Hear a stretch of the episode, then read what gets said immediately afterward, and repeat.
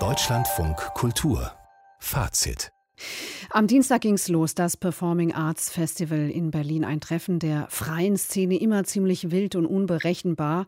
Und was auch sehr kurzfristig entschieden wurde, dass ein Teil der Produktion tatsächlich auch als Open-Air-Veranstaltung mit begrenzter Zuschauerzahl angeboten wurde, angeboten werden konnte. Von den 100 Produktionen wurden noch nicht alle gezeigt, denn das Festival geht ja noch bis Sonntag. Aber Gerd Brendel, der konnte sich in den letzten Tagen schon einen recht umfänglichen Eindruck verschaffen. Am liebsten natürlich draußen, danach gären wir ja alle. Und Performing Arts Festival, das heißt auch immer Experiment, Laborcharakter, Bespielen neuer Räume.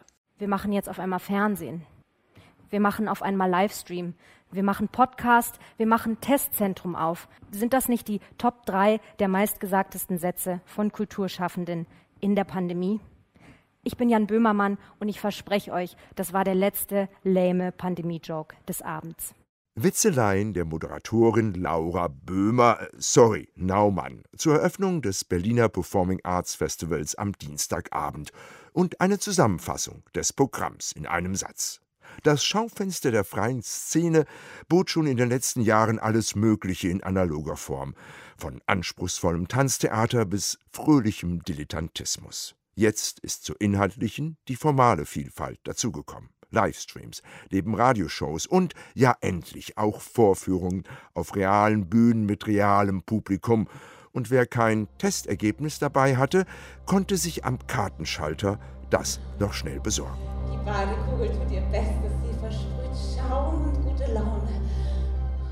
Wie vor der Aufführung von Schaumschiff. Das Darstellerinnen-Kollektiv Inidel und Sabine Brenner träumen zu einem live eingespielten DJ-Set ihr privates Badewannenglück. Ich bin auf jeden Fall die geraubte venezianische Prinzessin, da geht beides. Nur die Badewannen-Sexfantasie kippt in schlechtes Gewissen, als sich der Wüstenprinz zum Ankläger wandelt und die Verschwendung des kostbaren Rohstoffs Wasser thematisiert.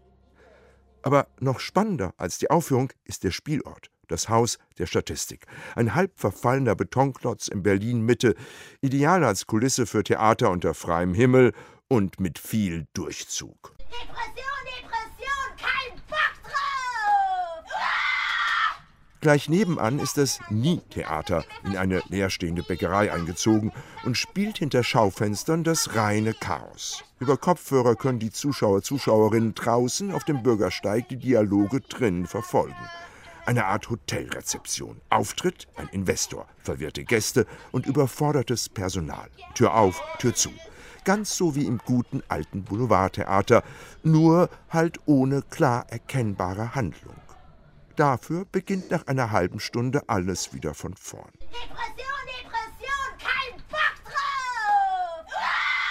Viele der Performances auf diesem Festival sind ähnliche Experimente.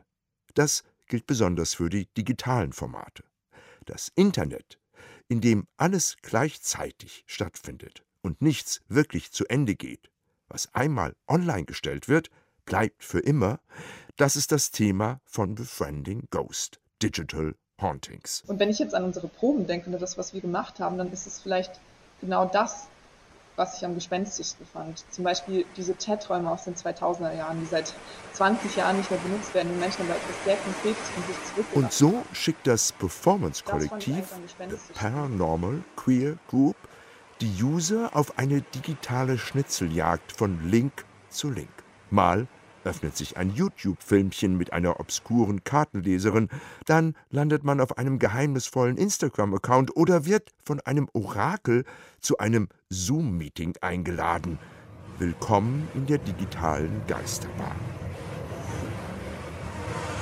Das Performing Arts Festival zeigt vor allem eins. Die freie Szene ist lebendiger denn je. Nur, wie geht es weiter?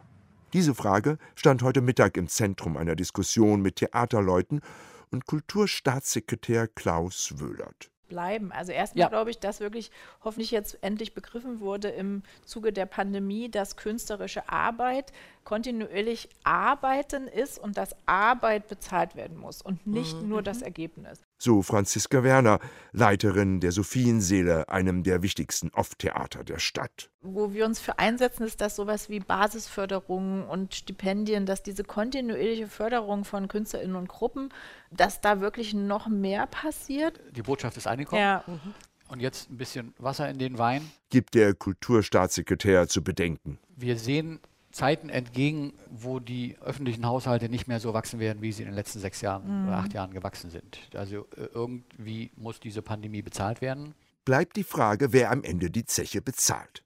Dass die freie Performance- und Theaterszene gerade als Labor- und Experimentierfeld für Unfertiges zwischen analogem und digitalem Theater unverzichtbar ist für die Kultur, beweist das Festival of Performing Arts auch in diesem Mai.